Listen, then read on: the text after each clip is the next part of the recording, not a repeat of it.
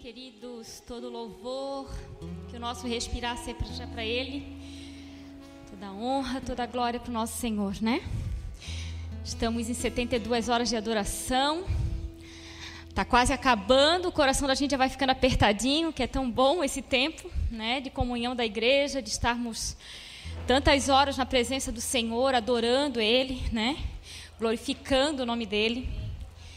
E hoje estou eu aqui, né, para ministrar a palavra para vocês. É... O título nosso hoje é a Páscoa Judaica e a Páscoa Cristã. Esse título ele saiu é... quando eu soube que a Gabriela, minha sobrinha, e a Joy iam para Jerusalém. A minha sobrinha ela tem feito aula de hebraico já há alguns, algum tempo. E nessas aulas de hebraico, ela tem, fez, tem um aluno que ela é aluna dele também lá em Jerusalém, na verdade em Israel. E ela ensina português para ele, ele é hebraico para ela. E por causa disso, é, houve a oportunidade dela de participar lá em Jerusalém, que ela está, da Páscoa judaica e da Páscoa cristã, né? E eu fiquei assim, poxa, que legal, né? Que experiência legal, assim, em, né, em Israel, lá na, na, na terra do nosso Senhor, né? É, poder passar por essa experiência, né? Experiência das duas Páscoas, né? De poder vivenciar essas duas é, é, culturas, religiões, crenças, sei lá, o que a gente pode dar nome a isso, né? Mas e, e isso foi gerando algumas coisas no meu coração, né? Nesse sentido, né? E eu escrevi algumas coisas, fui passando algumas coisas que o Senhor foi falando comigo com relação a isso, essas duas Páscoas, fazendo uma comparação entre elas. E é lógico, né? Se a gente olhar isso, é, a gente sabe, né? Eu acredito que a maioria deve saber as diferenças entre essas duas Páscoas. Ambas estão na Bíblia, né? E e a, se a gente entrar no Google, esse, esse, título ele vai ter em muitos, tá? Vai, você vai encontrar esse título em muitos textos da, da, no Google ali. E o que, que eles vão apresentar? Eles vão apresentar é o, a, o como é, né? A Páscoa judaica e como é a Páscoa cristã. Mas eu queria ir um pouco além disso, né? É, mas vamos falar um pouco delas, né? Falar um pouquinho do que é a Páscoa judaica nós sabemos é, que a Bíblia, né, e se a gente for ver ali o. A gente sabe que o Antigo Testamento, é, a gente costuma falar que ele é a sombra né, daquilo que o Senhor queria nos ensinar como igreja, né? que é, de tudo que a gente, de todas as histórias que a gente encontra no Velho Testamento, a gente vai encontrar ali é, sombras de algo que lá na frente, no Novo Testamento, o Senhor vai nos ensinar e nos fazer entender através dessas histórias que estavam lá no Velho Testamento, né? Do povo dele, do que o povo dele viveu. Então, a Páscoa judaica, como nós sabemos, ela é celebrada, né? É, a partir do momento quando Deus chamou Moisés, que falou para ele que ele seria, né? Que o, que o Senhor queria ele para que ele libertasse o povo israelita, né? Da escravidão do Egito, né? E, e, a, e, a, gente sabe também que antes dessa passagem pelo o Mar Vermelho, né? É, aconteceu as pragas, né? E que a cada praga Moisés ia lá e falava com o rei, né? Falava com o faraó, tentando levar ele a, a, a permitir que eles saíssem, né? Mas como a própria palavra de, dizia, Deus endurecia o coração de Faraó, até o ponto de chegar à décima praga, que era a morte dos primogênitos. E aí nós sabemos, como a gente já falou aqui, muitos falaram aqui, né, nesses dias, é, do sangue, né, que, que, que o Senhor pediu, o Senhor deu toda toda a estratégia de como seria feito, né, do sangue que seria passado nos umbrais das portas e que aonde houvesse aquele sangue, os primogênitos que estavam dentro daquelas casas não seriam mortos. E aí a gente sabe que a morte passou e os filhos, né, os primogênitos israelitas foram eh, salvos, né, não, não morreram. Porém, todos os primogênitos do povo egípcio morreram, inclusive o filho de Faraó, né? E aí depois disso a gente sabe que o povo passou pelo mar, né? O mar se abriu para eles e esse povo sabia, né, que existia uma terra prometida para eles, né? Eles eles foram em busca dessa terra prometida. Páscoa significa passagem, né? Que é essa passagem pelo mar que simboliza o que? A passagem da escravidão para a liberdade. Né? Eles eram escravos e se tornaram livres. Porém, nós sabemos que depois disso, esse povo ele ficou por 40 anos no deserto, porque esse povo ele murmurava demais, ele reclamava demais ele esquecia as bênçãos do Senhor. O Senhor ia abençoando, o Senhor ia fazendo milagres e esse povo ia esquecendo aquilo que Deus fazia. E todo momento que surgia uma dificuldade, esse povo murmurava. E por esse motivo eles permaneceram por 40 anos, até o ponto de todos aqueles que chegaram, que passaram, que viveram essa experiência, morreram e não é, puderam entrar na Terra Prometida, né? Depois nós sabemos que existe a nossa Páscoa, né? Nós somos cristãos, a nossa Páscoa é a Páscoa cristã, correto? Mas a história de Moisés, a, a, a, Páscoa judaica, ela, ela, ela nos ajuda a compreender e, e a valorizar mesmo, né? Aquilo que a Páscoa cristã é, é para nós, né? O que ela significa para nós. E as 72 horas é nada mais do que isso, né? A comemoração dessa Páscoa, né? É como nós cristãos comemoramos a Páscoa. Sabemos que há toda a simbologia, né? do sangue do Cordeiro, que era o sangue do Senhor, né? Que é aquele sangue derramado, assim como ele guardou, né? Assim como ele é, é guardou a vida, né? Do, do povo de, de Deus, o sangue de Jesus é, nos guarda, nos limpa. Achei ótimo o Gabriel ter é, cantado aquela primeira música ali do sangue. Eu achei assim, meu, perfeita, porque nós vamos falar hoje. Vamos até falar um pouquinho dela, porque é, essa música ela é perfeita, né? Ela é um ensino para a gente mesmo. E então, é, tá, falamos da Páscoa, né? Falamos da Páscoa judaica e da cristã, que a gente sabe o quê? Que para nós cristãos, a passagem não é só da escravidão para a liberdade, mas é a passagem da morte para a vida, é muito mais forte, né? é muito mais intenso. E eu costumo assim usar essa simbologia quando a gente pensa na Páscoa judaica, eu penso na conversão, na nossa, no na nossa, nosso novo nascimento, né? É, onde a gente é tirado do mundo, onde a gente é tirado de uma escravidão do mundo, de uma escravidão do pecado, para sermos livres, né? Livres do pecado. Isso a gente pode dizer que é um novo nascimento, é aquele momento em que a gente aceita Jesus e que a gente sai, que a gente sai do mundo, a gente sai do, do, do Egito, né? A gente sai do mundo e a gente vai para um, uma nova realidade, né? A gente, a gente se torna livre em Jesus. Mas a, a Páscoa cristã ela é além disso. Porque a Páscoa cristã não é só um novo nascimento, a Páscoa cristã é uma transformação de vida.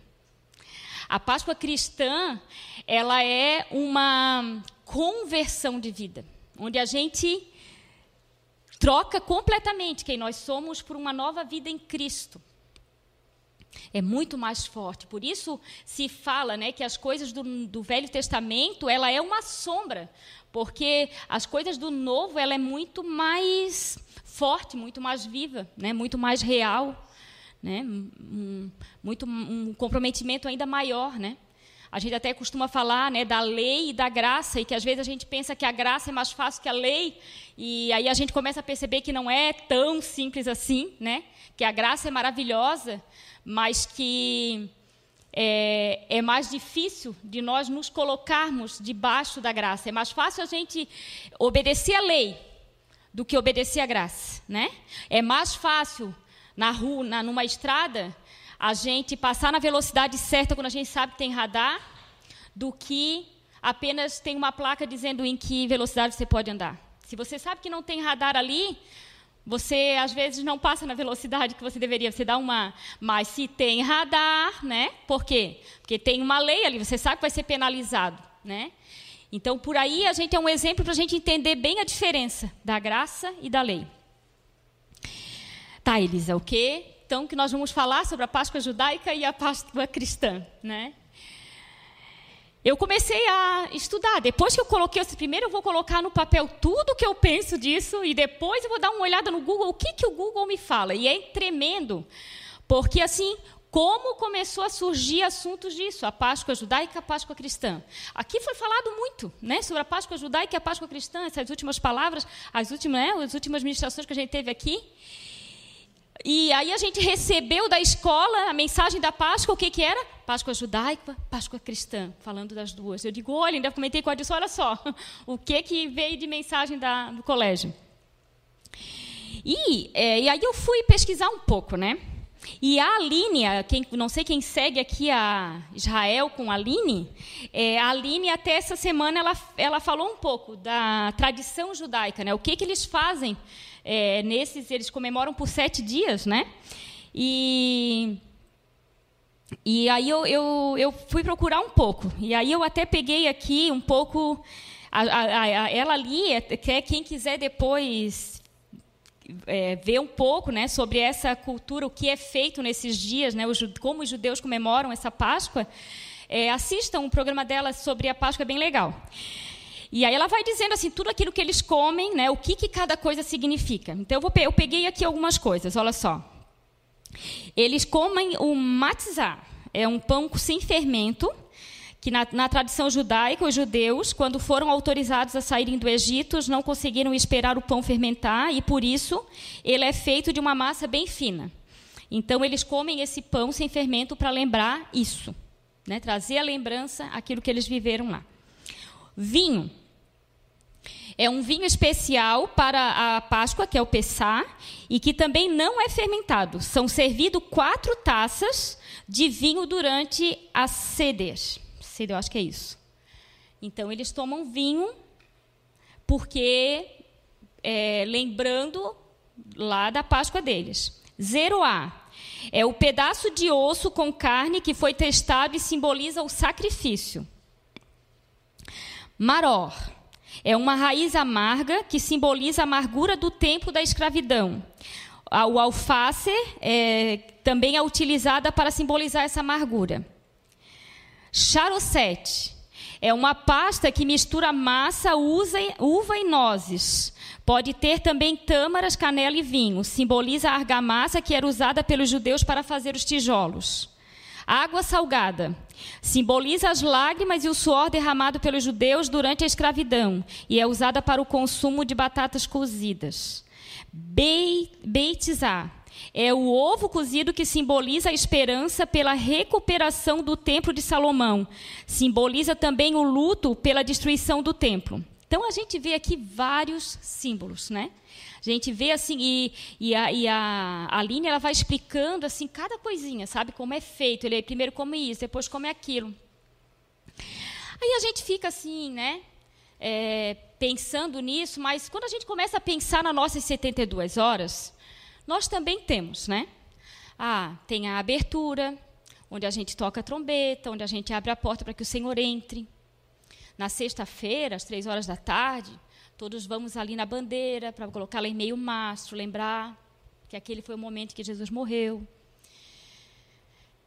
A, a, a, gente não tem feito isso, mas a gente, né, nas, nos sábados, a gente sempre fazia o cordeiro, né, fazia a festa, comia o cordeiro, as ervas, as ervas amargas.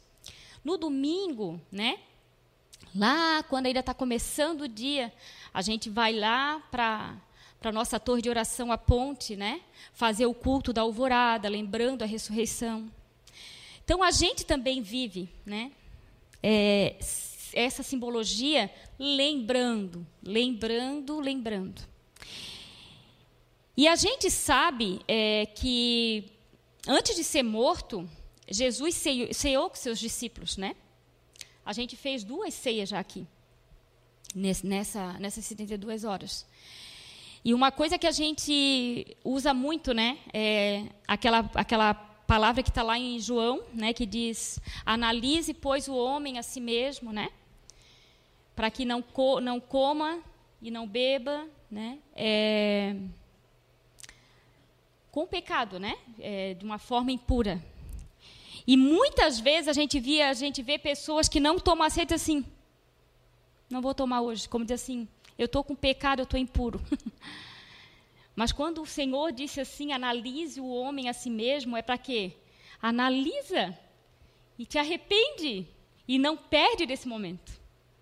Analisa, coloca tudo diante de mim, te limpa e não perde desse momento. Eu te quero aqui na mesa, né? Eu te convidei aqui na mesa.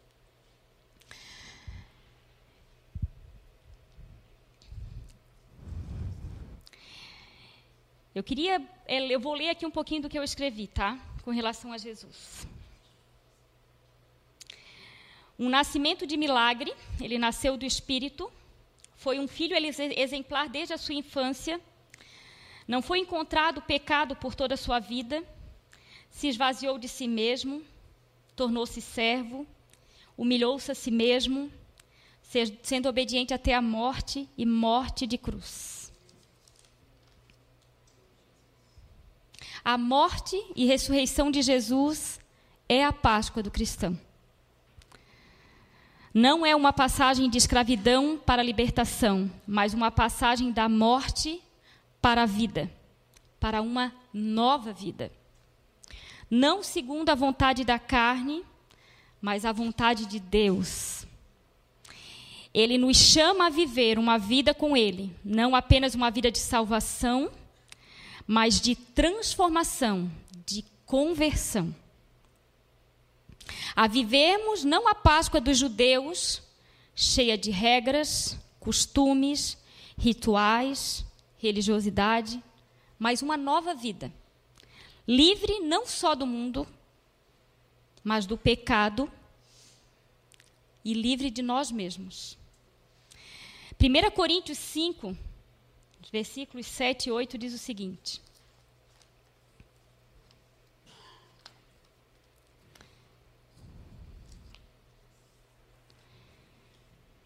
Purificai-vos, pois, do fermento velho, para que sejais uma nova massa, assim como estáis sem fermento, porque Cristo, nossa Páscoa, foi sacrificado por nós.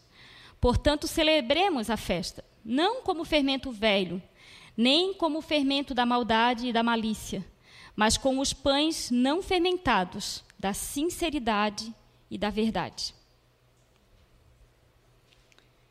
Essas 72 horas, elas nos servem para que a gente analise a nós mesmos, para que a gente olhe para nós mesmos, né? E veja em nós assim se há fermento velho ainda, né? Se há ainda algo de nós que precisa sair, que precisa é, ser completamente retirado de nós, né? E a gente viva uma vida, como disse ali, purificada, né? Uma vida transformada pelo Espírito. Meu, a gente fala tanto isso o ano inteiro, mas não tem como não falar da Páscoa e não falar disso, né? Não falar é, do sacrifício de Jesus, daquilo que Ele fez e do que a Páscoa é para nós. As 72 horas é, é o momento de a gente estar aqui rejubilando de alegria na presença do Senhor.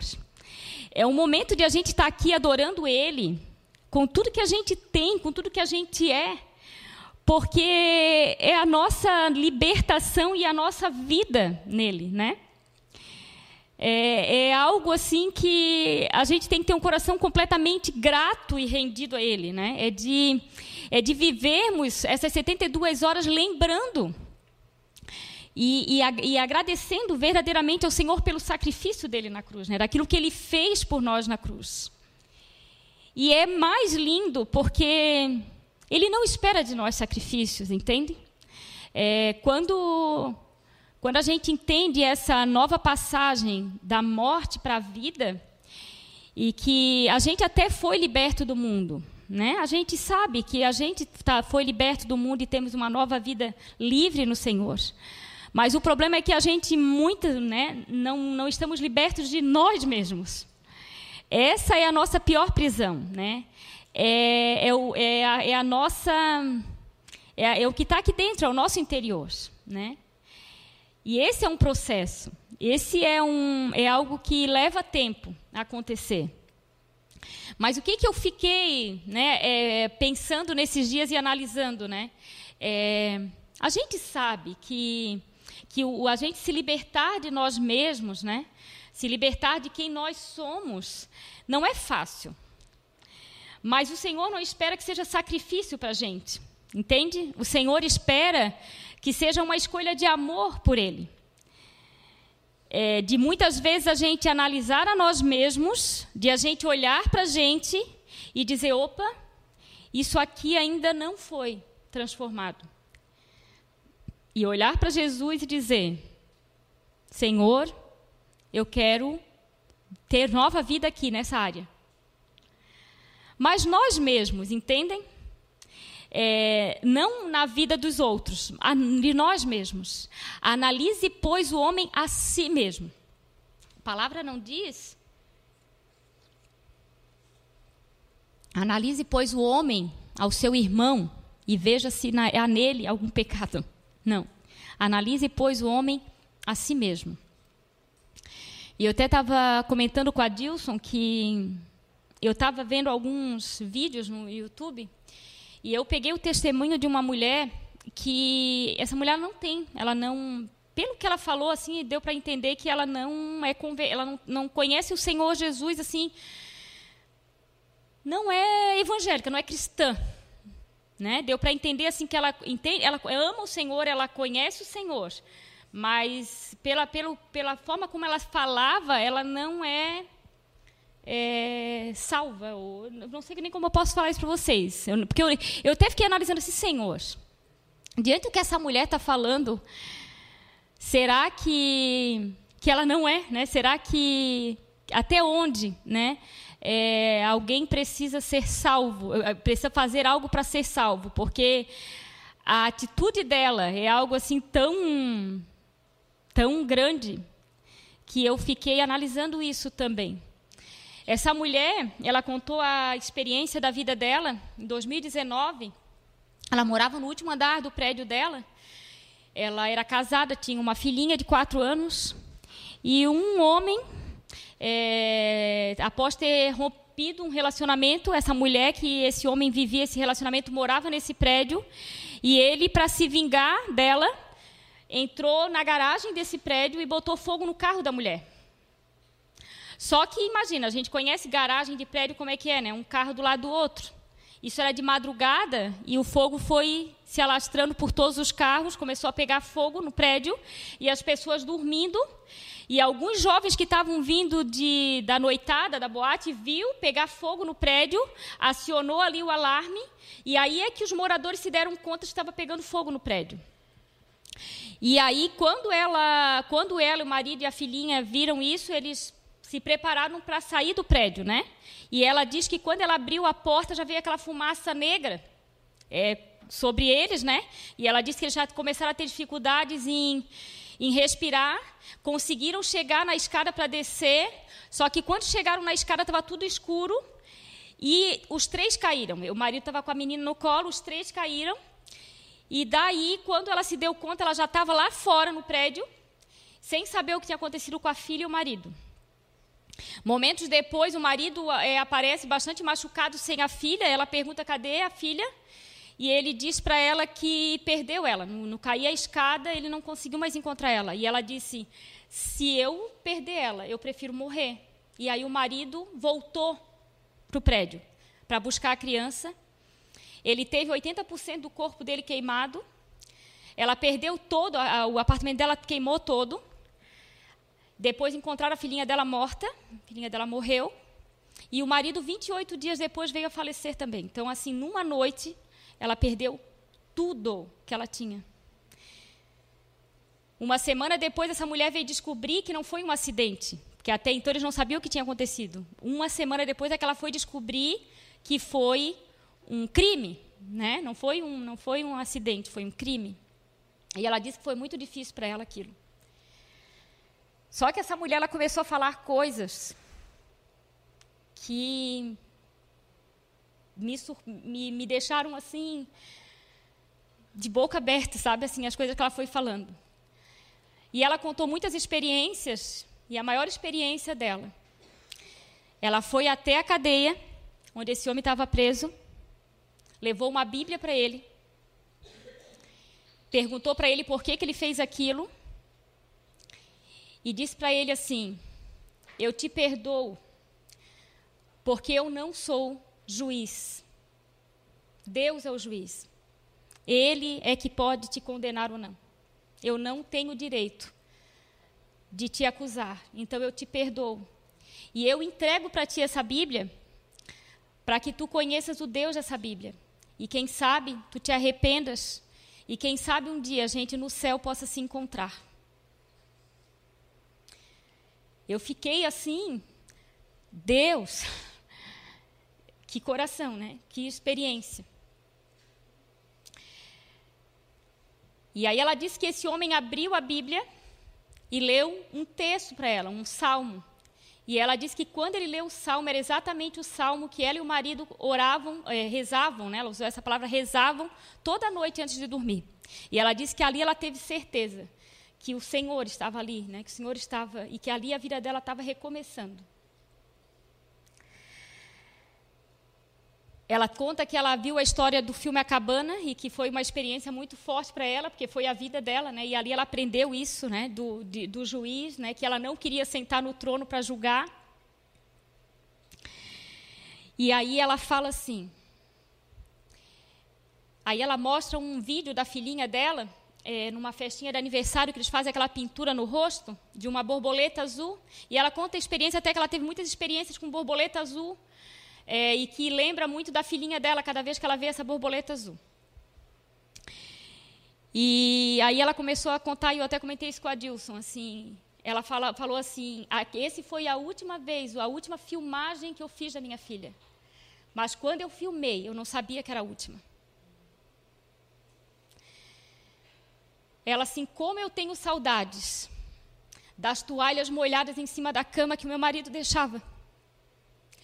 Como eu tenho saudade das coisas fora do lugar que ele deixava. Como eu tenho saudade de me acordar de manhã cedinho para levar minha filha para a escola. E que muitas vezes eu reclamava porque queria dormir um pouco mais. E aí ela começa a contar isso e falar: a nossa vida é um sopro. Né? Nós não sabemos é, se a gente vai chegar até o final desse dia. E aí ela começou a falar: não perca tempo com ódio, com raiva, com ira. Não perca tempo é, de olhar para as outras pessoas, para aquelas pessoas que você ama e, e cobrar delas. Porque essas coisas são tão pequenas quando a gente perde. Essas coisas perdem tanto valor quando a gente não tem mais elas aqui, e por incrível que pareça, a gente sente falta dessas coisas. Foi muito forte para mim essa experiência. É, é, muito, é um testemunho muito tremendo dela, né? E eu fiquei analisando assim, né? Eu digo, Senhor, como a gente precisa melhorar, né? Como a gente, eu não sei vocês, assim, eu, eu fiquei olhando para mim mesma e eu disse assim, Senhor, quanta coisa precisa melhorar aqui dentro, porque como a gente ainda é duro, como a gente ainda é difícil, como a gente ainda reclama, né? E eu lembrei assim que quando perguntam para Jesus, né, o que que a gente tem que fazer, né? E ele fala: ama a mim mesmo acima de todas as coisas e ama o teu irmão como a ti mesmo. E eu ouvi uma frase muito legal que diz assim: o Senhor nos manda amar a todos, até os nossos inimigos. E é muito fácil a gente amar aquelas pessoas que estão próximas da gente, que têm uma, uma personalidade parecida com a gente, ou que a gente tem uma conexão com essas pessoas. Mas o Senhor nos manda amar a todos. Né? E eu, eu, ouvi uma vez uma palavra que diz assim: não precisa gostar de todos. Você não precisa gostar de todas as pessoas. Você não precisa olhar e, e, e ter que gostar. O Senhor não nos manda gostar de todas as pessoas. Isso quer dizer o quê? Você não precisa ter um relacionamento mais íntimo, mais com todas as pessoas. Sempre vai ter aquelas pessoas que você vai gostar mais. Você vai gostar mais de estar. Mas ama a todos, como a ti mesmo, né? Como você gostaria de ser amado. Porque às vezes a gente está em momentos onde as outras pessoas não sabem o que a gente está vivendo. E às vezes a pessoa olha para a gente e analisa a gente, olha para a gente e vê em nós, é, poxa, cara feia, poxa, mas não sabe o que a gente está passando, né?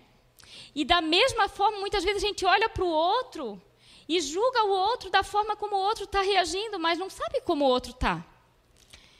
E eu creio que o amor, ele ele está nisso, sabe, de olhar para a vida do outro e pensar, poxa, eu acho que ele não está bem, ou deve estar com algum problema, né? Se ele está com aquela expressão, é porque deve estar com algum problema. Se conseguir, vai lá e dá um abraço, pergunta, está tudo bem? Eu posso te ajudar? Ou então, não precisa fazer nada, só não julga, só ama, ora. O exemplo de Jesus, né, quando, eu, quando eu li aqui que ele foi um, um, um filho exemplar desde a sua infância, não foi encontrado pecado na sua vida, ele se esvaziou de si mesmo, ele se tornou servo, ele se humilhou, ele foi obediente. Nós nascemos de novo, nós nos tornamos meninos, nós nos tornamos filhos. E o que o Senhor espera é que nós sejamos um filho exemplar, desde a nossa infância, que nós sejamos encontrados sem pecado, que a gente se esvazie de nós mesmos, que a gente se torne servo, que a gente se humilhe, que a gente seja obediente até a morte, e se necessário, morte de cruz.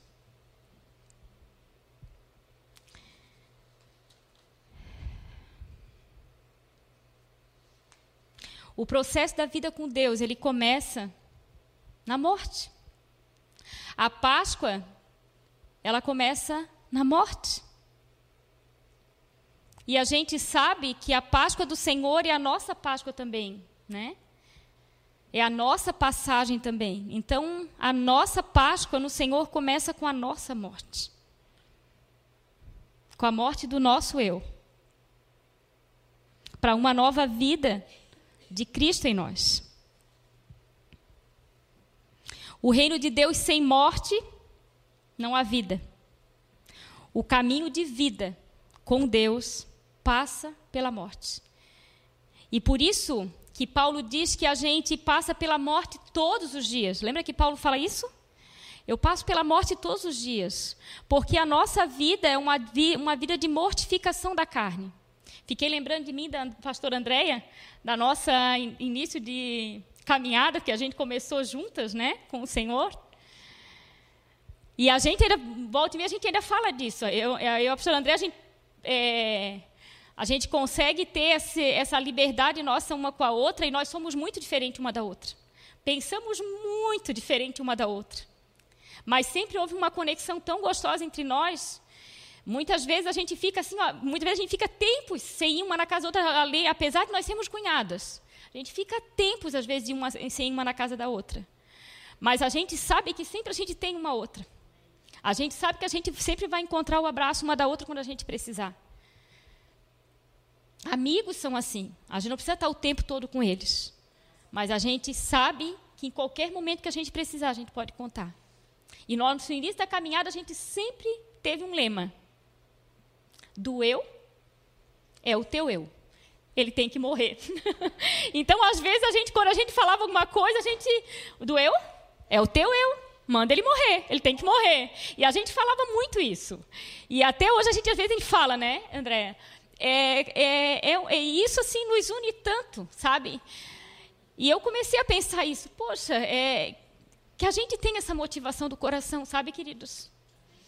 Que essa Páscoa, essas 72 horas, ela sirva para isso para nós, sabe? De a gente se analisar. E de, às vezes, a gente olhar alguma coisa no irmão e se nos incomodar, a gente olhar, está doendo. É o meu eu. Tu vai morrer. Está me machucando? É o meu eu. Vai morrer. sabe? Olhar para a vida do irmão com o mesmo amor né, que Jesus teve quando ele estava naquela cruz. E que ele olhou todas aquelas pessoas dizendo: crucifica-o, crucifica-o. E ele olha e diz: Pai, perdoa, eles não sabem o que eles fazem. É esse coração, sabe? O Senhor ele não quer de nós sacrifício. Ele não quer que a gente coma um pão, um pão sem fermento, com vinho, não sei do que, com isso, com aquilo, né? Não é isso, né? É bom a gente estar tá ali diante de uma bandeira e ver ela descendo a meio mastro e lembrar que ali naquele momento nosso Senhor estava morrendo, sim, não tem problema nenhum nisso. Mas se verdadeiramente a gente vive a Páscoa, entende? Se verdadeiramente isso é vida em mim, se verdadeiramente isso é parte da minha vida. As 72 horas são pra, só para nos lembrar disso. Querido, tu tens vivido a Páscoa? Tu tens vivido a Páscoa na tua vida? É só para lembrar. Mas a Páscoa, ela é o ano inteiro. A Páscoa do Senhor, ela é o ano inteiro. Porque o ano inteiro a nossa carne tem que ser mortificada. Para que Cristo viva em mim. Para que haja vida em mim.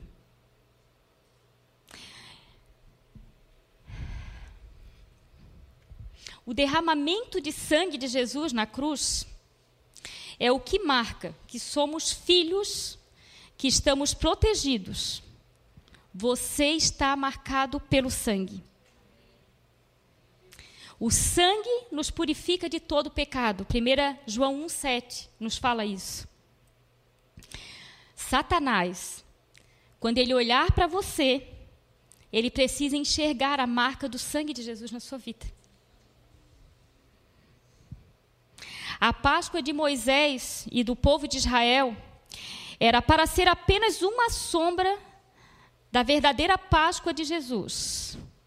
Mas muitos ainda continuam vivendo a sombra, ao invés de viver a verdadeira Páscoa.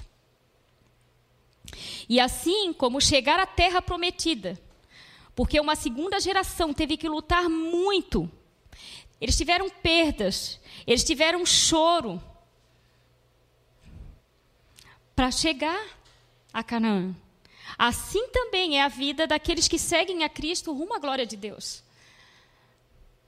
Você pode escolher continuar vivendo a Páscoa dos judeus, ficar por 40 anos ou por uma vida inteira num deserto, por não deixar Deus tratar a sua vida murmurando quando vem as dificuldades, reclamando, esquecendo das bênçãos, esquecendo dos milagres que você já viveu, que você já viu, das glórias que o Senhor tem feito na sua vida. Você pode viver uma vida assim, é uma escolha sua. E você não vai perder a salvação por isso. Você vai estar na glória com o Senhor. Mas você vai estar perdendo viver o céu na terra. Porque a vida eterna ela não, não começa depois que a gente chega nos céus. A vida eterna, ela, o Senhor nos chamou para viver a vida eterna aqui na terra. É trazer os céus para a terra. Para isso que Ele nos chamou. É uma escolha nossa. Viver a Páscoa judaica ou viver a Páscoa cristã. E eu aconselho, né? Escolha a Páscoa cristã. Não viva a sombra, né? Viva o real de Deus, né? Viva o real dele, viva aquilo que ele te ofereceu, né? Aquilo que aquilo que ele te deu de melhor, né? Como a, como a nossa 72 horas desse ano, né? Ele te deu tudo. Ele te deu tudo. Então dê o teu tudo para o Senhor, né? Dá a ele o teu melhor e o teu pior, para que ele transforme em melhor. E que essas 72 horas, sabe, quando a gente chegar ali no final, a gente possa lembrar e olhar e dizer: Senhor, muito obrigada, muito obrigada pelo teu amor derramado naquela cruz. Muito obrigada, Senhor. Amém, queridos?